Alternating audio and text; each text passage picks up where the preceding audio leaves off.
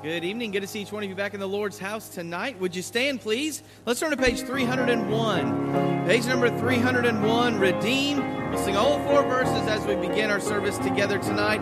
Sing it out on that first verse. Redeemed, how I love to proclaim it.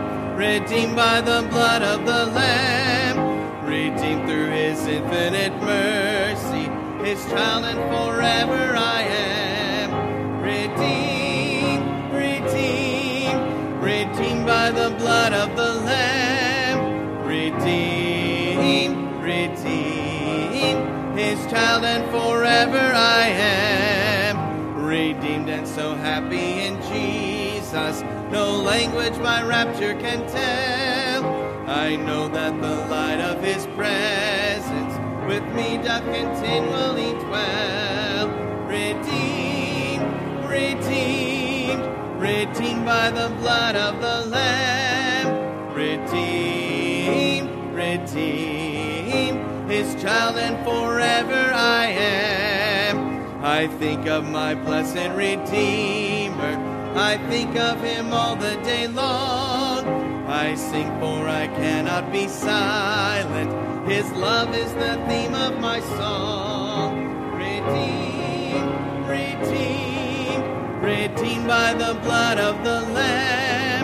Redeemed, redeemed, His child and forever I am. I know I shall see in His beauty the King in whose law I delight, who lovingly guardeth my footsteps and giveth me songs in the night. Redeemed, redeemed, redeemed by the blood of the Lamb. Redeemed, redeemed, His child and forever I If you're redeemed, say amen tonight. Praise the Lord. Great start. Preacher. It's a blessing. Always love it when we get to that last verse and Brother Eric still sings the King James Version of that song, amen. And lovingly guardeth my footstep and giveth me song in the night, amen. That's good stuff. Well, had a great day in the Lord, amen. And looking forward to tonight, and sure glad to have Brother Dave and Miss Grace Hardy here with us, and certainly no strangers, and we'd like to keep it that way, amen, and just a real blessing. So let's go to the Lord in prayer tonight, ask God's blessing on our services. We got some announcements and things like that, and then we'll get right to it tonight. I'm going to ask Brother Steve Parker if you would pray for us tonight.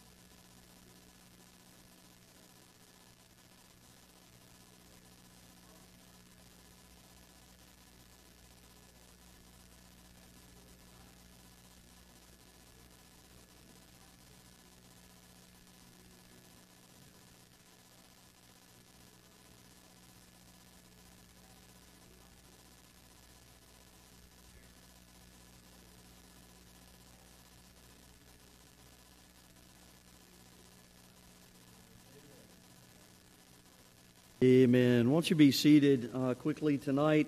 And, of course, don't forget about tonight. Right after the evening service will be a linger longer, just a fellowship over in the fellowship hall. Looking forward to that. And then, of course, this Wednesday, Brother Eric Watson will be preaching. Of course, as Brother Parker was even praying and mentioned us, we'll be traveling, heading out tomorrow. And flying to Rome, Italy, and be there for about 2.5 weeks. And so certainly would appreciate you praying for us. And, you know, Brother Quinlan said this morning, pray he doesn't eat too much lasagna. And I said, don't pray that, amen. So, but I did want to mention some things. Of course, next Sunday, my favorite father-in-law, amen. Brother Alan Cotton pastors Victory Bible Baptist Church there in Pensacola, Florida, and so he's going to be preaching Sunday morning and Sunday night. Sure appreciate them being willing to be here and kind of keep an eye on our kids and make sure they don't kill each other, amen. And then, of course, Sunday, September the 10th, Brother Jeff Copes from Heartland Baptist Bible College will be here preaching in the morning and evening service. And Brother Eric Watson is going to be preaching pretty much every Wednesday night here in the next 4 Wednesdays.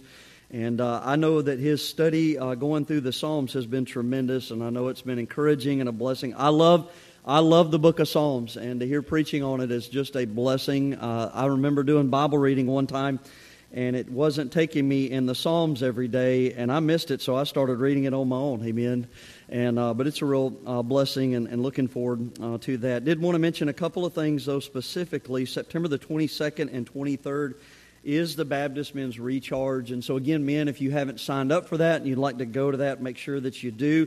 The sign-up sheet is in the outer foyer there, and so please, again, make sure that you do that. And you got till next Sunday to sign up for that. And then, of course, be much in prayer for our fall revival coming up October the 8th through the 13th. That's Brother Dean Herring.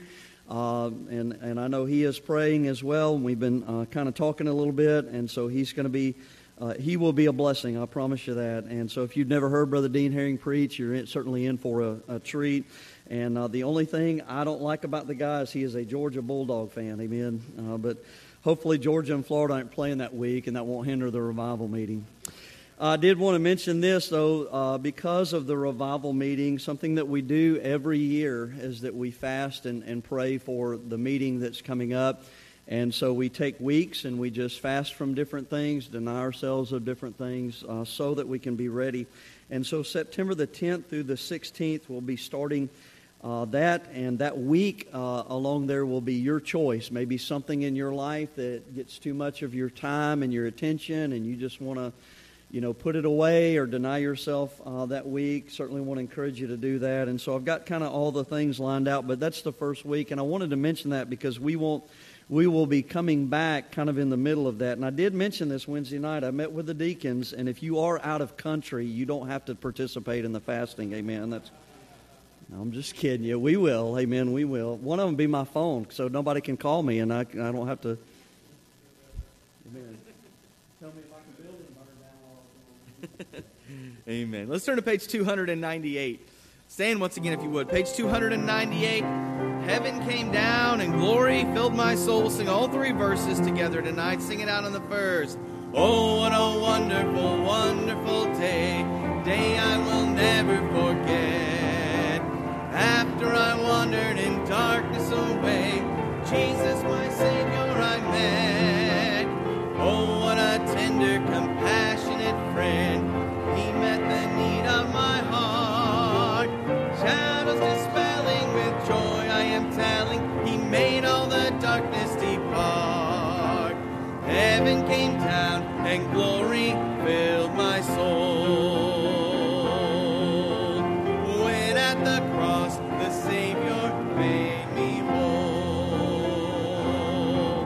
My sins were washed away, and my night was turned to day. Heaven came down, and glory filled my soul. Born of the Spirit with life from above, into God's family divine, justified fully through Calvary's love. Oh, what a standing is mine! And the transaction so quickly was made, when as a sinner I came, took up the offer of grace, he did proper, he saved me, oh praise his dear name. Heaven came down and glory filled my soul, when at the cross the Savior made me whole. My sins were washed away, and my night was turned to day. Heaven came down, and glory filled my soul. Now I've a hope that will surely endure after the passing of time. I have a future in heaven for sure, there are most mansions sublime.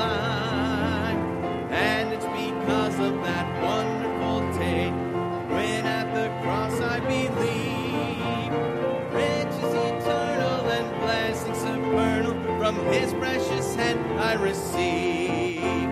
Heaven came down and glory filled my soul, when at the cross the Savior made me whole. My sins away, and my night was turned to day.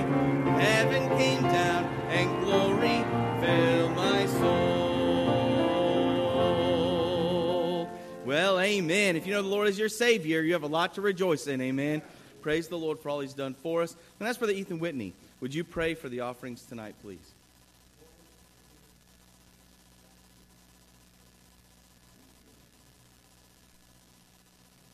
Amen. You may be seated today.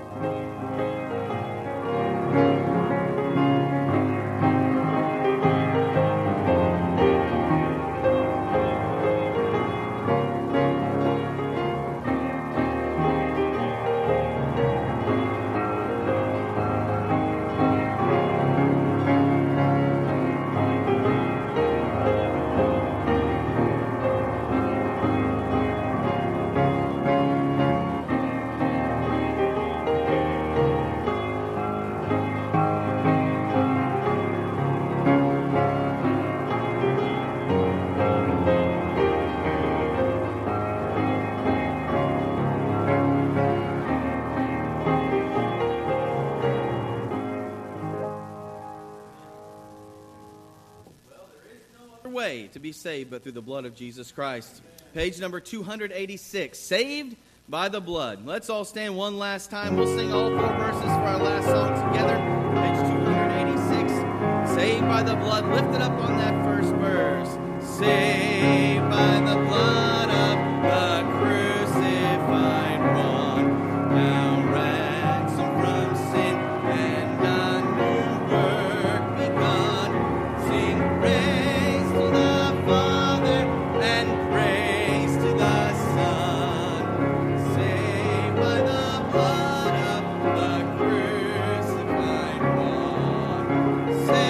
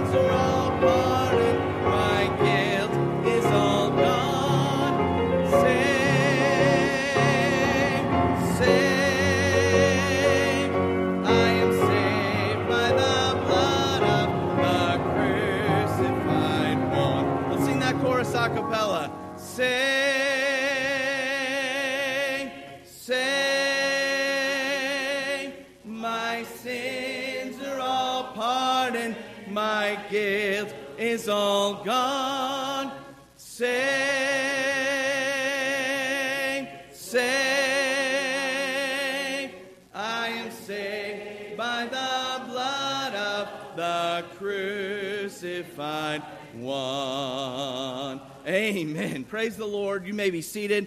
Wonderful singing tonight. Just before the message tonight, we're going to have the Waters come and sing.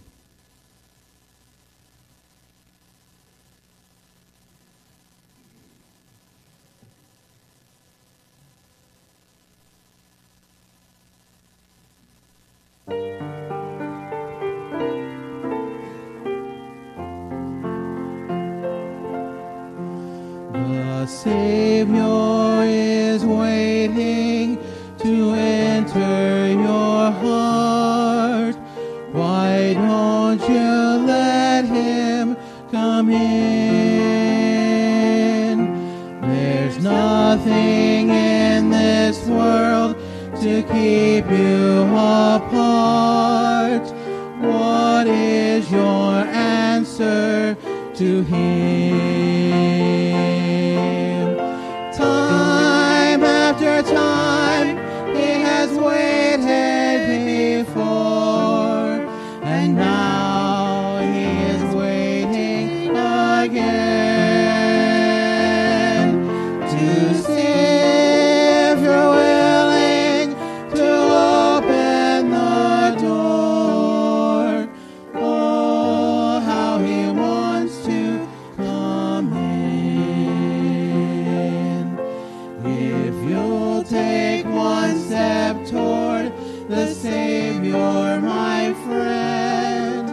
You'll find His arms open wide.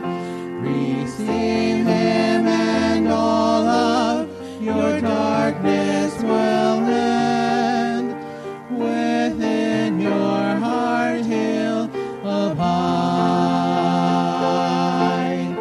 Time after time He has waited before. And now He is waiting again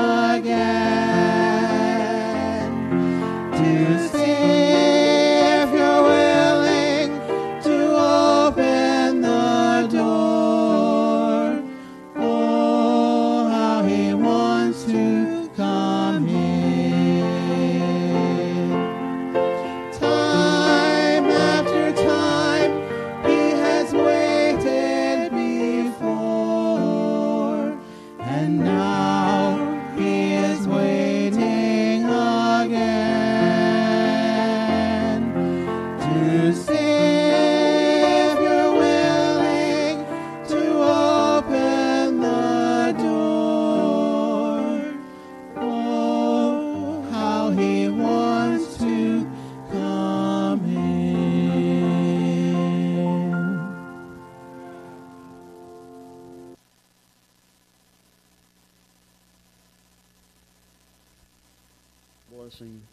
Well, man, I'm telling you, the singing has just been a blessing today. Think about this morning and tonight, and then I got to thinking, well, maybe they're excited for us to get out of town for a couple of weeks, amen. And then I thought, well, maybe we're just excited because it's not 110 degrees outside, amen.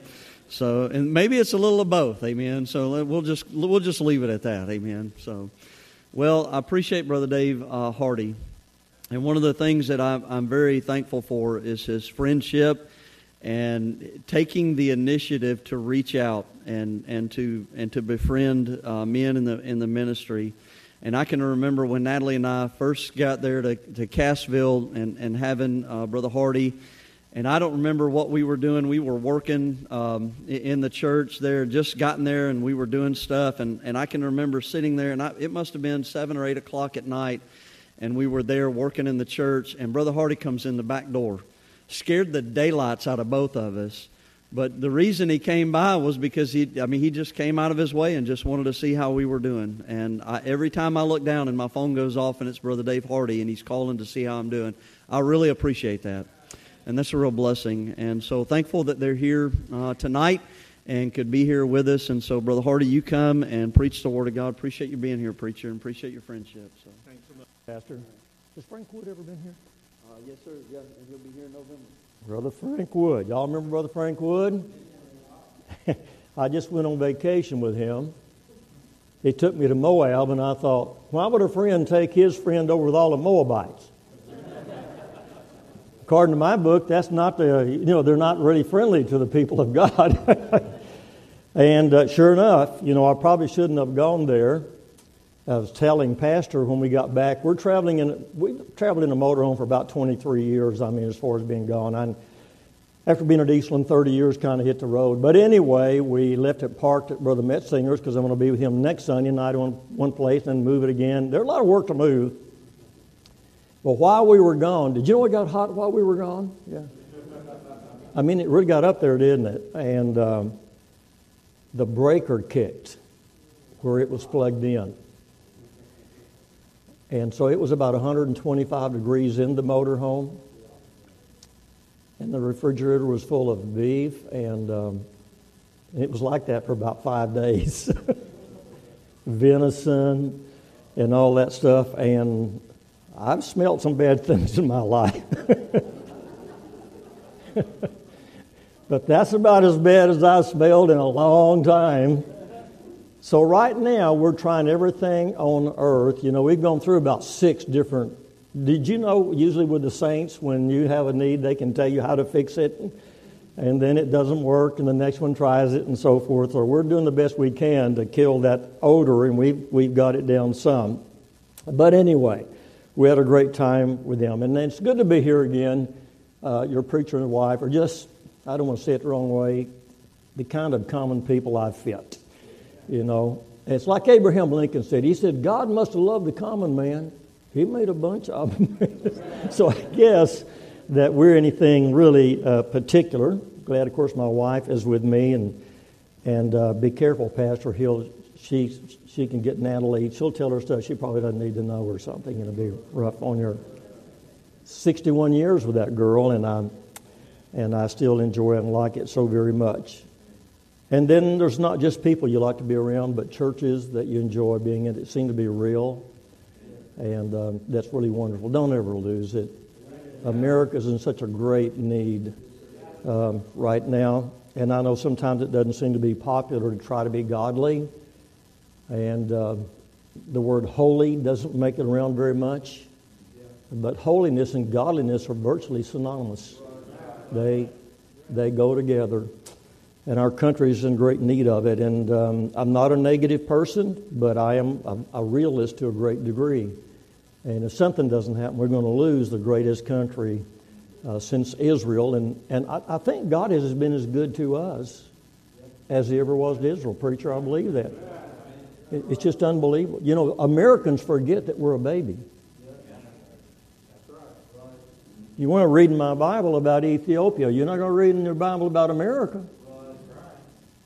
Because it's not even been here, 200 and something years. And these nations have been here 2,000 years. I mean, many of them.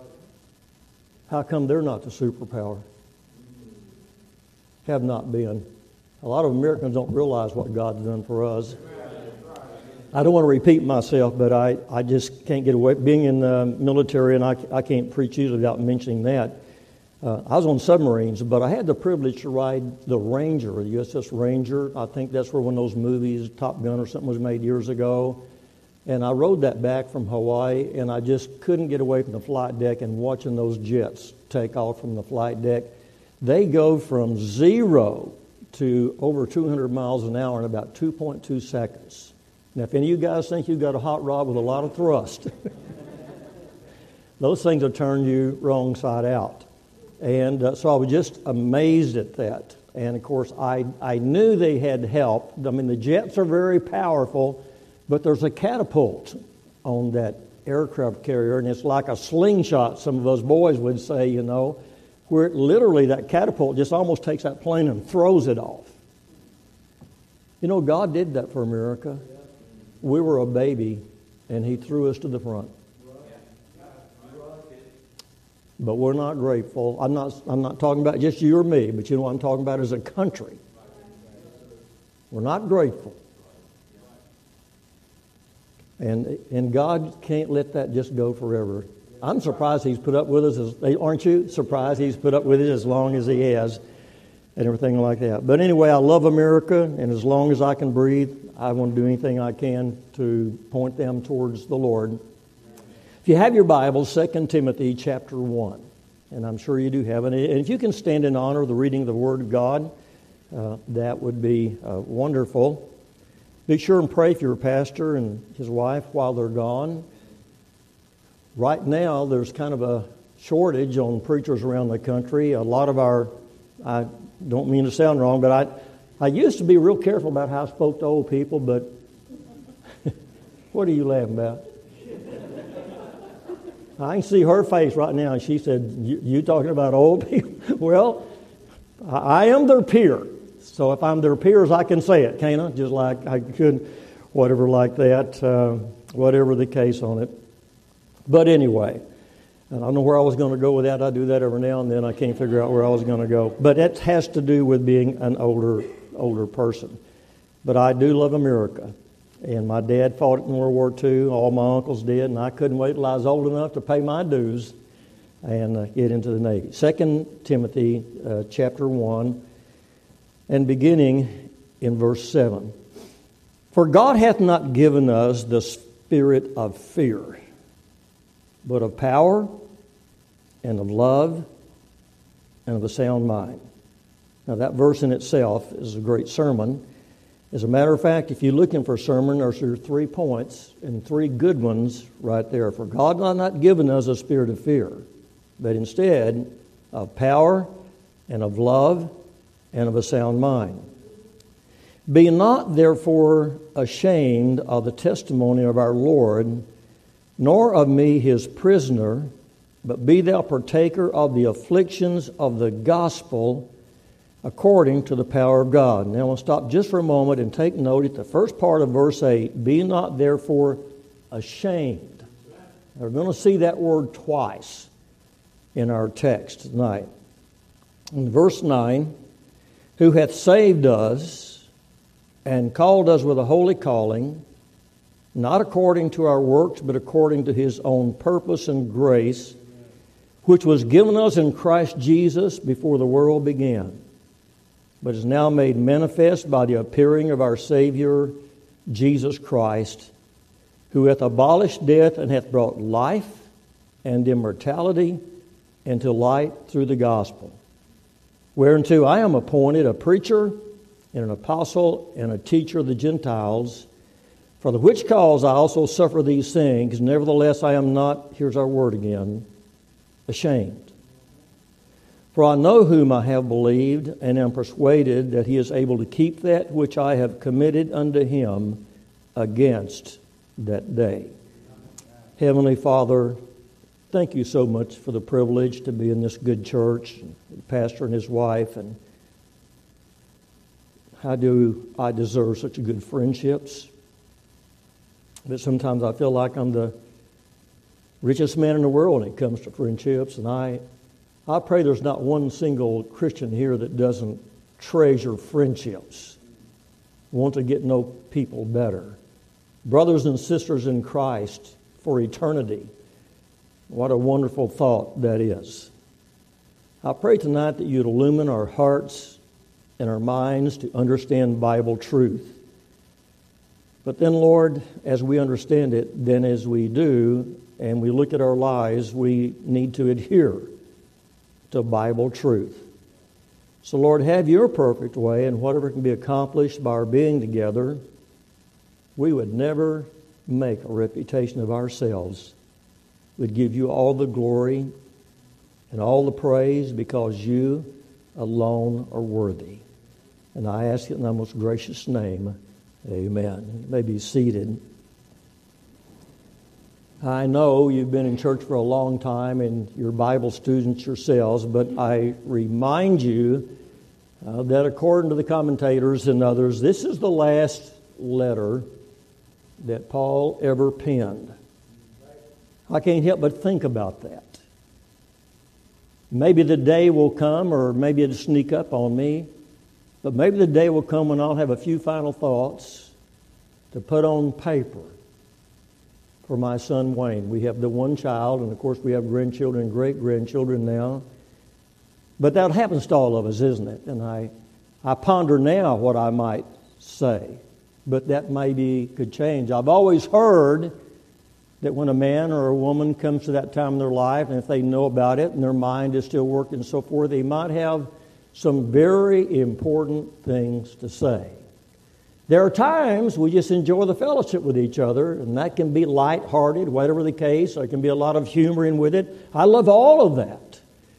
But there also comes a time when maybe you just have a little while to tell the most important things you can to those that you really love. That's what's taking place right here. Now, Paul's not at home. He's in prison, in a Roman prison. It's really amazing how God took care of him to get into the Roman prison. I don't have time to deal with that. I just have a sermon on the military that I preach sometimes. A lot of people never paid attention to how many times the word centurion is mentioned in the Bible. And I'm going to tell you, the military really was involved in all that going on. And it was a centurion that made sure Paul had a place to himself when he was waiting his execution while Paul penned, while we are reading tonight. Now, when I think about him doing that, and probably shortly after that, Paul is gone, has a whole new touch to me to know that he wanted me to hear that. And of course, he's writing it primarily to Timothy. He had preacher boys. Timothy appeared to me from the times he spent time talking, maybe one right up front, but Titus as well, and probably others that we don't know about. So it may be that the next sound that Paul heard was the footsteps of the executioner as he came down the hall. At the same time, I dare you to show me where Paul wasn't at complete peace of what God was doing in his life. I want to be like that. Don't you want to be like that? Just to have the faith and the confidence in the Lord and knowing Him so many, and we've known Him so many years, probably known Him more years than Paul did, because many of us were saved young, all these years. And so I think about what a great, I can't wait to meet Him. What a wonderful thing that's going to be. So as a title, if I'm to have one, when Paul is saying to Timothy, see, it seems he has a little bit of fear for Timothy, because twice he said, Timothy, son, don't be ashamed. Maybe all of us could, it would help all of us to hear that again, wouldn't it? See, the word ashamed means to almost like feel a guilt because of what you did or whatever the case, to want to shy back from it or whatever, and yet Paul is telling Timothy, don't do it. Now, I would say that a lot of us would understand quickly how easy it is to be ashamed of some things that are very good. Sometimes it's just the nature of the kind of person that we are. I'd be one of those. If I had been a traveling salesman, I wouldn't be here tonight. I would have starved to death within about 2 weeks because I'm just not good at that. But if you put me in a craftsman tool department, anybody remember craftsman? And you came in to buy some, I would sell you more than you could carry out.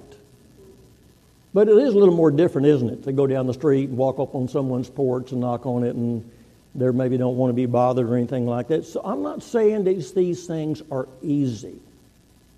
But still, I think we're being told here, don't be ashamed, and I think there's 4 reasons that at least we're given in this text, we might could go farther, that we should not be ashamed of the gospel. I'd say, first of all, because it's a gospel of power. Now look at verse 7 again. For God hath not given us a spirit of fear. I just want to say to you, when we face fear, and that could be actually knocking on someone's door or whatever, trying to talk to someone, God hath not given us the spirit of fear. If it didn't come from God, it only could have come from one person. I call him Smutty Face. I don't know what to call him, but he sure can strike fear into the heart of the Christian when he's trying to do God's work. And Paul is saying to us at the same time, don't do it. Timothy. He loved Timothy, invested in Timothy. Timothy, don't be ashamed. God hath not given us a spirit of fear, but he has given us power and love, and a sound mind. That's good stuff. If you got those 3, you're way ahead the average person out here. I'm thankful that the Lord would help us with that. So he says in verse 8, be not therefore ashamed of the testimony of our Lord, nor of me his prisoner, but be thou partakers, and here it is, afflictions. There's probably going to be some. If you've been a child very long, somewhere, somehow, you kind of got the raw side of something, if I could say it that way. And chances are, it may happen again. The gospel of power. It was in 1866 that a guy named Alfred Nobel, you've heard of the Nobel Peace Prize, probably, invented a great explosive, didn't know what to call it, talked to some of his friends. One or two of them knew a little bit of Greek and said, Alfred, in the Bible, when they talk about the power of God, it's dunamis. If you kind of move that over into English, it's, dynamite. And we have the Nobel Peace Prize today because that dynamite was a tremendous, invention or explosive that we still have with us today. He has the Nobel Peace Prize because the majority of his dynamite, or similar things to dynamite that he made, was used in the war times to kill people.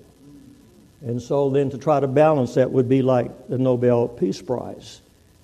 And I think about it, there is a lot of power in dynamite. I don't probably want to mess with any of them, use them for firecrackers or anything else like that because it is so powerful. I mean, you can take dynamite and look at a skyscraper that took them maybe 3 years to build and bring that thing down in about 15 minutes and almost straight down. It's unbelievable. There's a lot of power there. We think about, man, look at the power.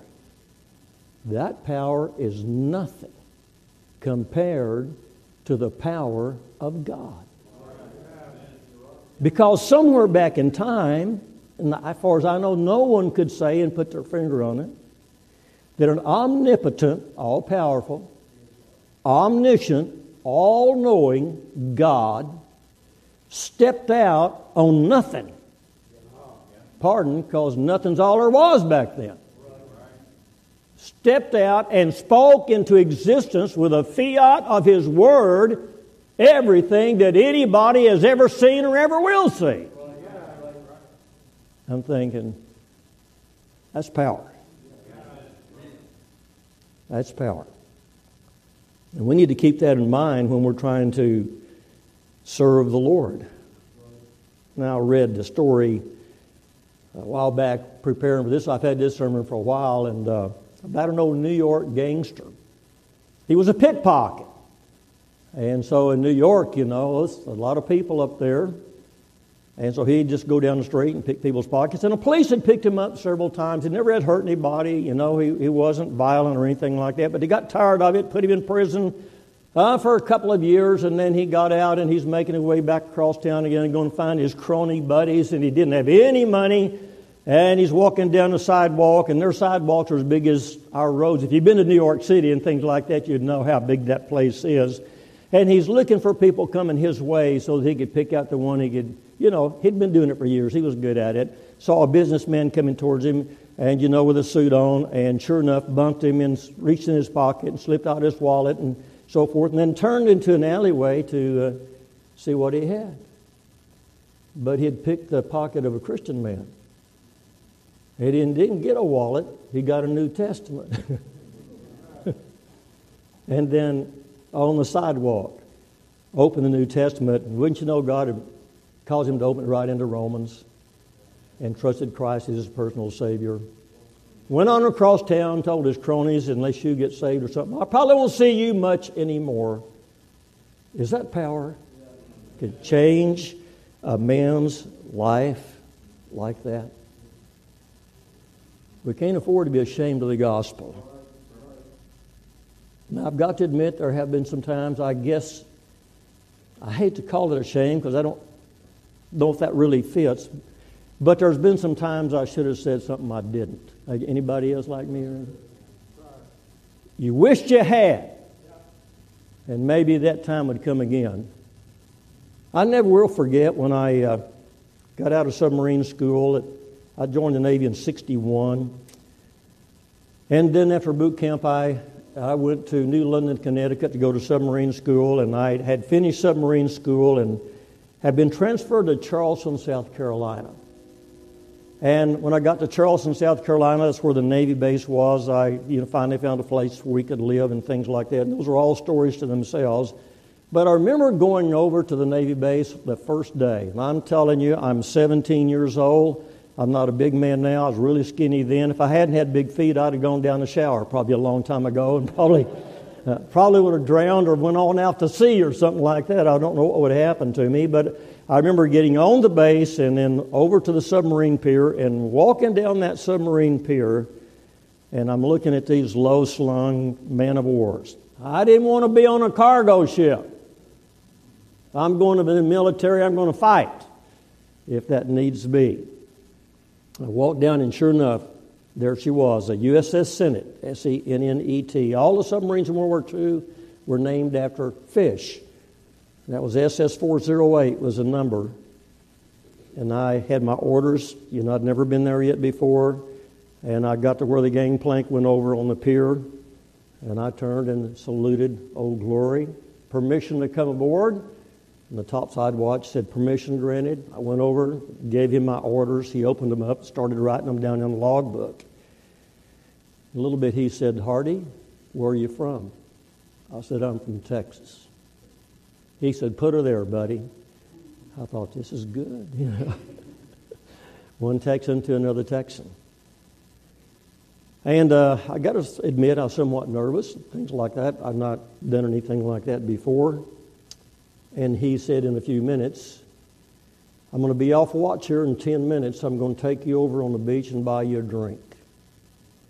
Now, I'm a Texas boy, and I drink Dr. Pepper, but that wasn't what he had in mind. You know what he had in mind. Now, when a sailor says beach, he doesn't necessarily mean there's any sand or any water. He means it's where the nightlife is. And I'm going to take you over and buy you a drink. And here's the hardest part for me, I think. He meant well, didn't he? I was new on the submarine or didn't know anybody, and he was trying to make me feel at home. But I'm a Christian. Do you ever have a battle take place on the inside about, thank you. I was having one big time. And I said, well, and I made all the excuses I could. They really were true. My wife be waiting on me and I need to go and all this kind of stuff. But he said, no, sir, you're from Texas and I'm from Texas. I'm going to buy you a drink and that's it. I just took a breath and I said, I'm a Christian. I don't drink with anybody. I can give you his words verbatim. I'll be able to give them to you when I die. Right before I die. He said, looked me right in the eye, I don't like you. Now that means something to you, but it doesn't mean enough. Now if we're going to have a submarine, we're going to close this thing in. It's not going to be this tall. If you get higher than that, you're going to bang your head. And nobody's going anywhere for 3 months. And fights can break out. In other words, they say the number one thing you got to have to stay on a submarine is the ability to get along with people. Wouldn't hurt Baptists try that a little bit every now and then. Are you beginning to feel a little bit how I felt? I felt lonely, and it didn't take him long to tell everybody there's a Holy Joe coming on the submarine. It was a great way to start. Are you complaining? Well, I wish I could have made a friend. I wish we could have said, hey, could I buy you a Coke? And I said, no, but I'd take a Dr. Pepper or something like that. Did this text tell you that our God's a powerful God? So I'm just going to jump down the road and then I'll come back to the text here.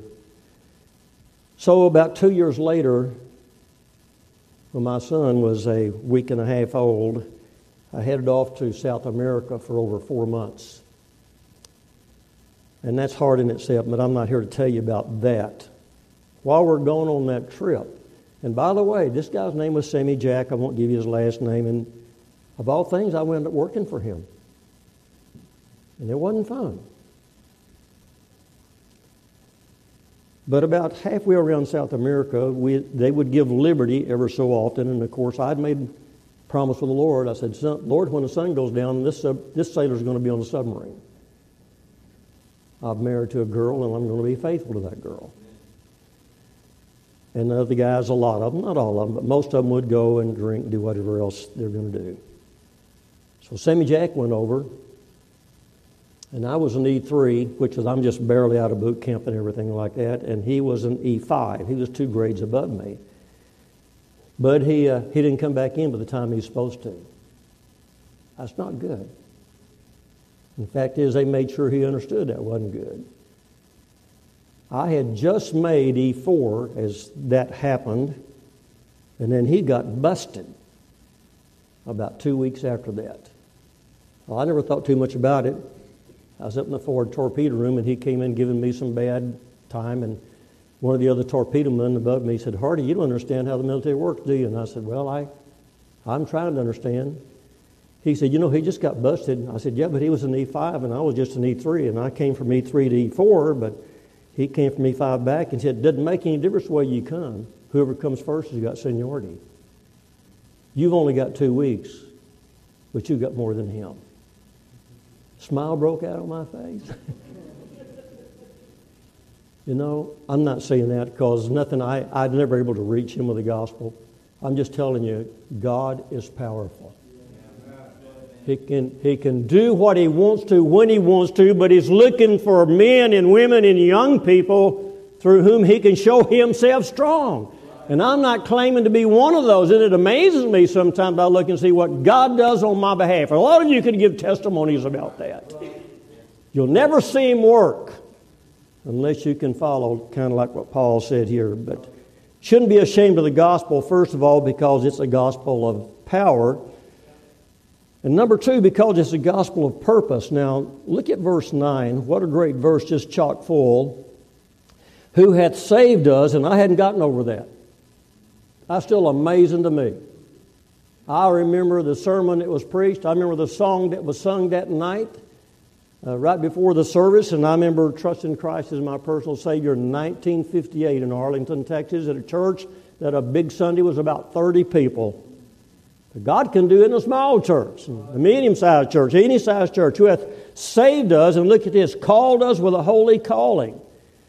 Well, I think some Christians don't know they've got a holy calling. He's not just talking about preachers here. You say, well, preacher, I don't have any kind of calling. Really? Are you familiar with the word vocation? The root is vocal, which means to call. If you're an electrician, you may think your electrician calls, you're just supposed to fix electrical stuff. That's not what God thinks. God thinks he gave you that ability which will let you be in people's homes and in businesses and everything so that you can be a witness for Christ. We all have a calling or a vocation to a degree. As a matter of fact, if you get right down to it, God's really into commerce. He's the first one told Adam. People say, you know, if Adam hadn't fallen, we wouldn't have any work to do. That is absolutely not true. Before we ever fell, God said, you get in there and tend that garden and get that work done. God's really into commerce. You know, I don't want to get to that text, you know, where you have the penny or this or that, and whose inscription is on it, whatever the case. But I'm telling you, God's more concerned about us getting saved and reaching people. He is about money and income. But commerce is, you'll never run out of prospects with commerce. You can never find more people any place than you can except at work. And it works so good. Holy calling, not according to our works, but according to his own purpose and grace. What a great verse. Which was given us in Christ Jesus before the world began. You didn't know it all, but he knew it all. And he still knows it all. I want you to turn in your Bibles. Don't lose your spot here because we're going to come right back to Romans 8:28. I know some of you probably quote that often. It's a great verse in the Word of God. But one that caught my attention not too long after I had gotten out of the Navy, and it's in a special way. Romans 8:28. Now, I don't know where you'll find much of a greater promise than right here. It says in verse 28, and we know that, what's the next word? All. That's what it says, doesn't it? How much does all mean? You got it. It means everything. And we know that all things work together for the good. To them, got two qualifiers. You can't take those out or it won't work.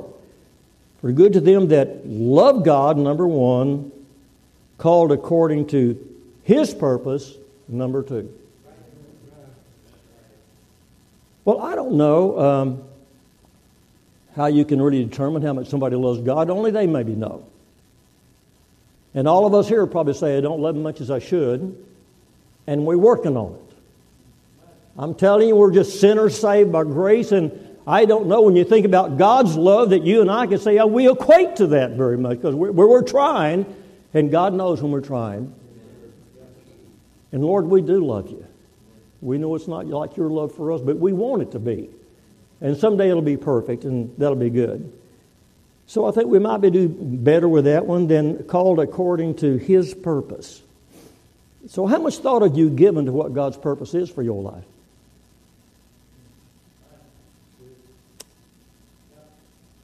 So, for instance, if I started going down the road and said, oh, tell me what God's purpose is for you here. What is it? Now, God's not going to tell us this without us being able to know, you know, what that purpose is. Now, I'll just give you an illustration. When I got out of the Navy, I had electronics and electricity in the Navy. And I even had services on the submarines, but some of y'all probably know that. So I'm just going to move on past that because the captain asked me to do it, and I was happy to do it. That was amazing. I could take a whole lot tonight talking about things like that, how the Lord works. I think sometimes He works the best under difficult circumstances. He shows Himself great at that time. So anyway, I get out of the Navy, and as far as I know, my military career is over. And electronics and electricity and those kind of things were just, that's what I did while I was on that submarine. And I enrolled at the University of Texas at Arlington for electrical engineering.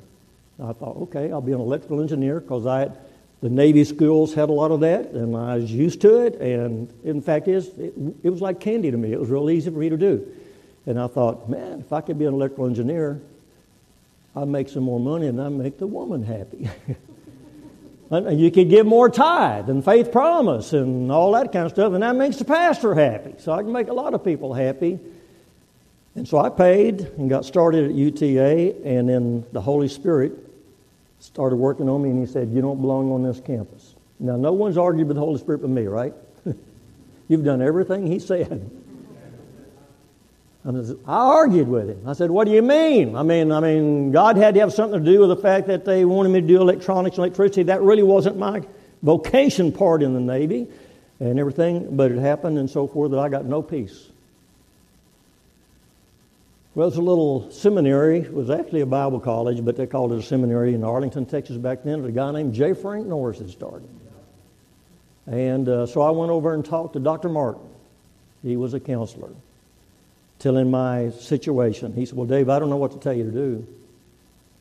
Maybe you ought to drop out over there and come over here and see if God talks to you. Well, first thing I thought of, oh, yeah. Pay all that tuition, buy books, walk off the campus. And I thought, it's God's business. This place is history. And I walked off that campus. Now, I'm just telling you, there's a lot of decisions to make in life. And some of them, we're not going to like. I went over there, and I wasn't there but just a few weeks, and I thought, yeah, I don't belong over at UTA. And, of course, I didn't spend my whole time there. I spent a year at Arlington, and I'm off to Baptist Bible College in Springfield, Missouri, and the rest of that is kind of history at that point. But now, what if I had just said, I paid my money in books and I've been faithful to church and I'm going to make money and I'm going to give it for me. And I would. I've been tithing ever since I got saved.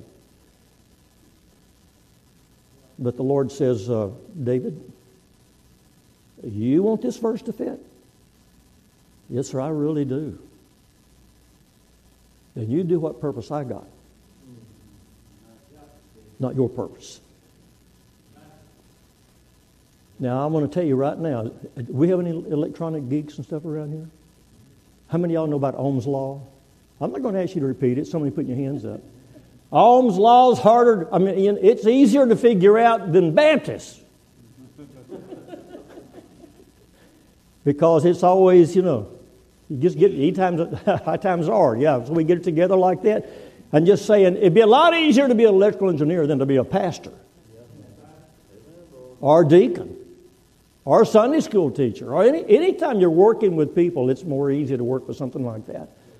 I'm just saying, I'm thankful, that God works the way He does. So it's a gospel of power. It's a gospel of purpose.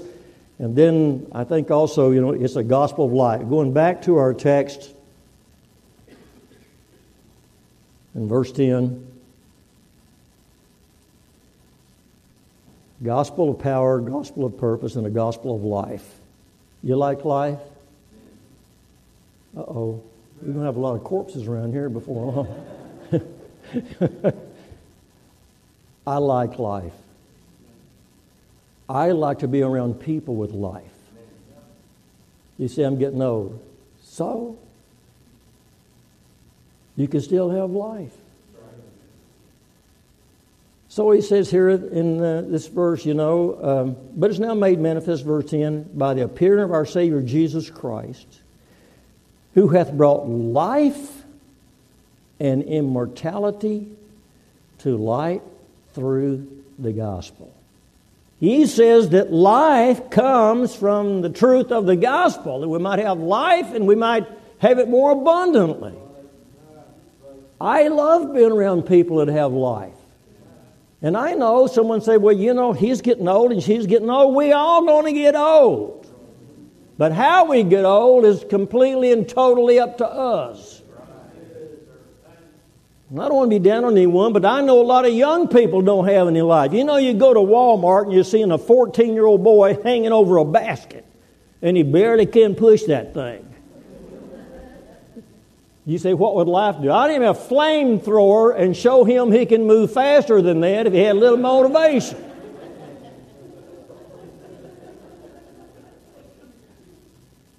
People like to be around other people with life. And I'm really convinced, Pastor, that sometimes in our independent Baptist churches, we've got doctrine, we've got preaching, we've got teaching, but sometimes we can lose our children and have less effect because they can't see that we're enjoying the life that God promised us, and that's our fault. What does it say? That we might have life and have it abundantly? You think he's just writing that because he wanted to fill in the pages? I'm looking at my little woman of 61 years here. She got more life than a lot of ladies I know that's half her age. That's because she chooses to. I love, what A.W. Tozer said. If you don't have this quote, you write her down. A.W. Tozer said, God lives in a constant state of enthusiasm. Think of that. A constant state of enthusiasm. God lives in a constant state of enthusiasm. You like word studies? We've got to have some English people in here. Miss Thistlebottom around here someplace? What about a word study? Enthusiasm, you got in, prefix, ism, suffix, then you got the root in the middle, which is theus. Means theos. Theos means God. Enthusiasm basically means in God-ism.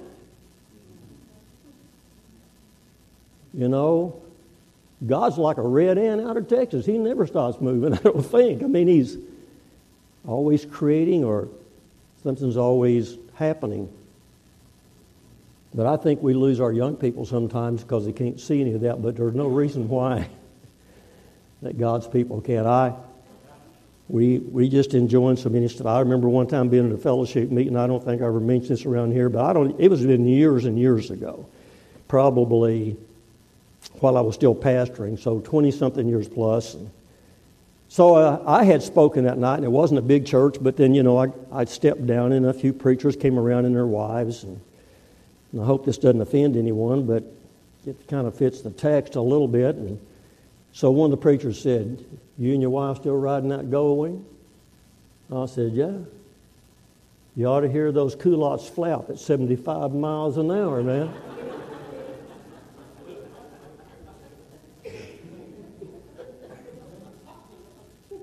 And if you turn it far enough on those hills over where you used to be around Cashville, sparks will come up.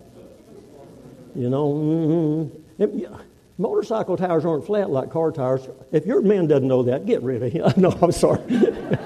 Motorcycle tires are rounded, so you gotta do that, or they won't wear even. You can tell somebody knows how to ride a motorcycle or not just by looking at his tires. Amen. I got an amen.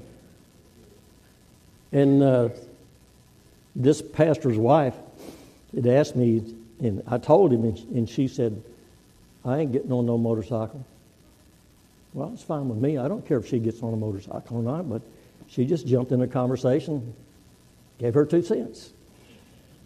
Then one of the other guys said, your church still going to snow camp? I said, you've not seen anything till you've seen Okies roll down a ski slope because they don't know how to ski. They look like sheep that's been dipped and the fleas are coming off. I mean, and I don't usually get a headache. My wife will tell you that kind of bothers her. I don't ever get headaches except I get one in the back of my head when I laugh too much. And I laughed until I turned purple nearly watching Okies try to ski down that mountain. Eastland Baptist Church started doing that in 1975, and they still go. And so anyway, the same lady said, I mean, same one. I ain't getting on those skis. Okay. Well, then time went a little bit farther, and then someone else said, I heard you and your wife hike the Grand Canyon. I said, yes, we have. North rim, all the way down, all the way across, back up, about 25, 26 miles. I don't remember exactly what it is now. I said, we've been in there 3 or 4 times. That place is beautiful. She carries, about a 25 to 28-pound pack, and I carry about a 35 to 40-pound pack, and something like that. I mean, it's just beautiful. I want to go through that thing again. I don't know if we'll get the time to go do it, but I want to do it. And the third time, the lady said, I ain't hiking no Grand Canyon. Now, Pastor, you don't ever lose your dignity, or does he? I talked to Natalie later. In other words, just saying, I didn't mean to be unkind. It just popped out. I'm just thinking about that woman there that's 61 years old. I'm 61 years old. She'll be 80 years old in about 3 months. That I've been married to 61 years, and I just couldn't help it. I looked at that woman and said, well, ma'am, I'm glad I didn't marry you. Now, I repent. A gospel of power, a gospel of purpose, a gospel of life. What a great God. Just one more thought, and then we are done here. And it's a gospel of service as well. Paul says in verse 11, whereunto I'm appointed a preacher, an apostle, a teacher of the Gentiles. You say, I'm not any of those. Well, you better think about that. Because everybody's probably preaching a little bit. In fact, some of y'all are going to get accused of it, some of you ladies and men as well maybe, when you're at some place where you work or whatever the case. And an apostle means a sent one. When you leave your church to go on visitation, that's about as close as you're going to get to being an apostle. Because they were sent ones, and we are sent ones as too, and our missionaries as well. And, of course, not only that too, appointed teacher, apostle, and of the Gentiles, all these things, preacher, apostle, teacher, that we can do. One of the greatest joys, I think, in life is to mentor someone. And I don't know how successful I've been, but I've run across a number of young men, teach at Heartland 10 years, so there was a lot of young men, and when those, I've always given me a testimony, when they first came to the class, when they stand up and say, my dad left when I was 5, and I've never seen him since then. You could shoot an arrow right through there. And I think, I'm going to have some time with that young man one way or the other. We've all only got so much time down here to do something. And the day will come when it's all wrapped up. I've lived longer than any of the male Hardys I know about right now, and I'm not all that old. I'm just saying our lifespan is not that long, and I don't know how long it could be, and I'm not concerned about it. I'm just going to use it as long as I got it. And so you come to the time when it's all over, and you can read in papers and things about what you should do. Be sure and tell your neighbors this, and make sure you tell your family all your wishes and all that kind of stuff. And you can make your will and make sure everything goes where you want to go. And the only thing your will is going to do is distribute your junk. And you listen to this. The only way you're going to leave a testimony is by someone you leave behind that you led to the Lord or helped serve God. It's the only way to leave part of yourself. And every single person here can do it because the needs out there are beyond number. Don't be ashamed of the gospel. I've already tried to share. It's not always easy to say something. Be careful, be kind, be gracious. But if you get pushed in a corner, don't be mean, but just let them know, I'm not stepping over that line. God's been good to me, loved me, and saved me, and I can't do it. Now, if you'll think about it, you know somebody that you can influence. And if you possibly can, and teenagers can too. The fact is, teenagers can influence each other more than almost anybody else nearly. And someday, somebody will say to you, and it wasn't for you, I don't know where I would really be. Let's all stand. Heavenly Father,